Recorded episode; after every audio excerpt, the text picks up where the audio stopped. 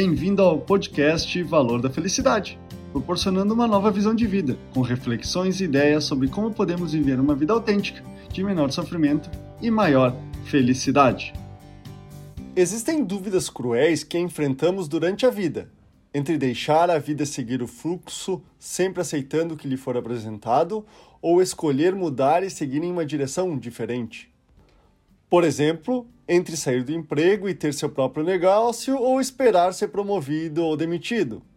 Entre seguir conformado em um relacionamento que não é bom nem ruim ou separar e buscar um novo companheiro ou companheira.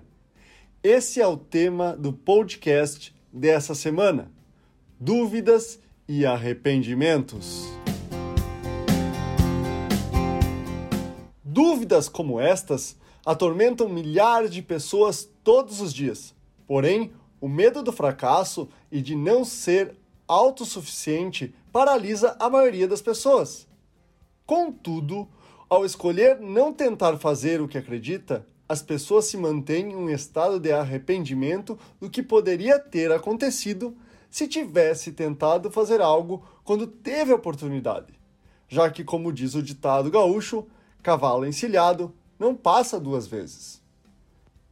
Nas decisões que tomei entre escolher um lugar seguro ou a incerteza, sempre escolhi a incerteza e os riscos das consequências negativas que poderiam acontecer do que viver em arrependimento, seguindo outro ditado popular: melhor tentar do que se arrepender.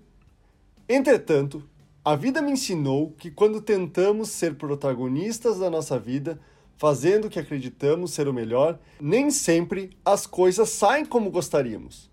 Quando isso acontece, nos colocamos em um estado de dúvida, com pensamentos e ruminações sobre o que poderia ter acontecido ou como estaria a vida se eu não tivesse feito as escolhas que fiz.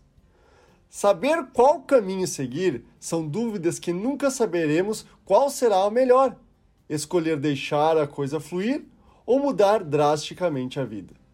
Mas tem uma frase que representa a forma como devemos levar a vida. Nunca é tarde para recomeçar. Na vida, nunca é tarde para mudar de ideia e tentar fazer o que acredita. E nunca será tarde para decidir voltar atrás. O importante sempre será estar onde, como e com quem você quiser estar. Esse é o podcast Valor da Felicidade. Achando útil esse material para o amigo, colega ou familiar, compartilhem nas redes sociais para que mais pessoas conheçam esse trabalho da Valor da Felicidade.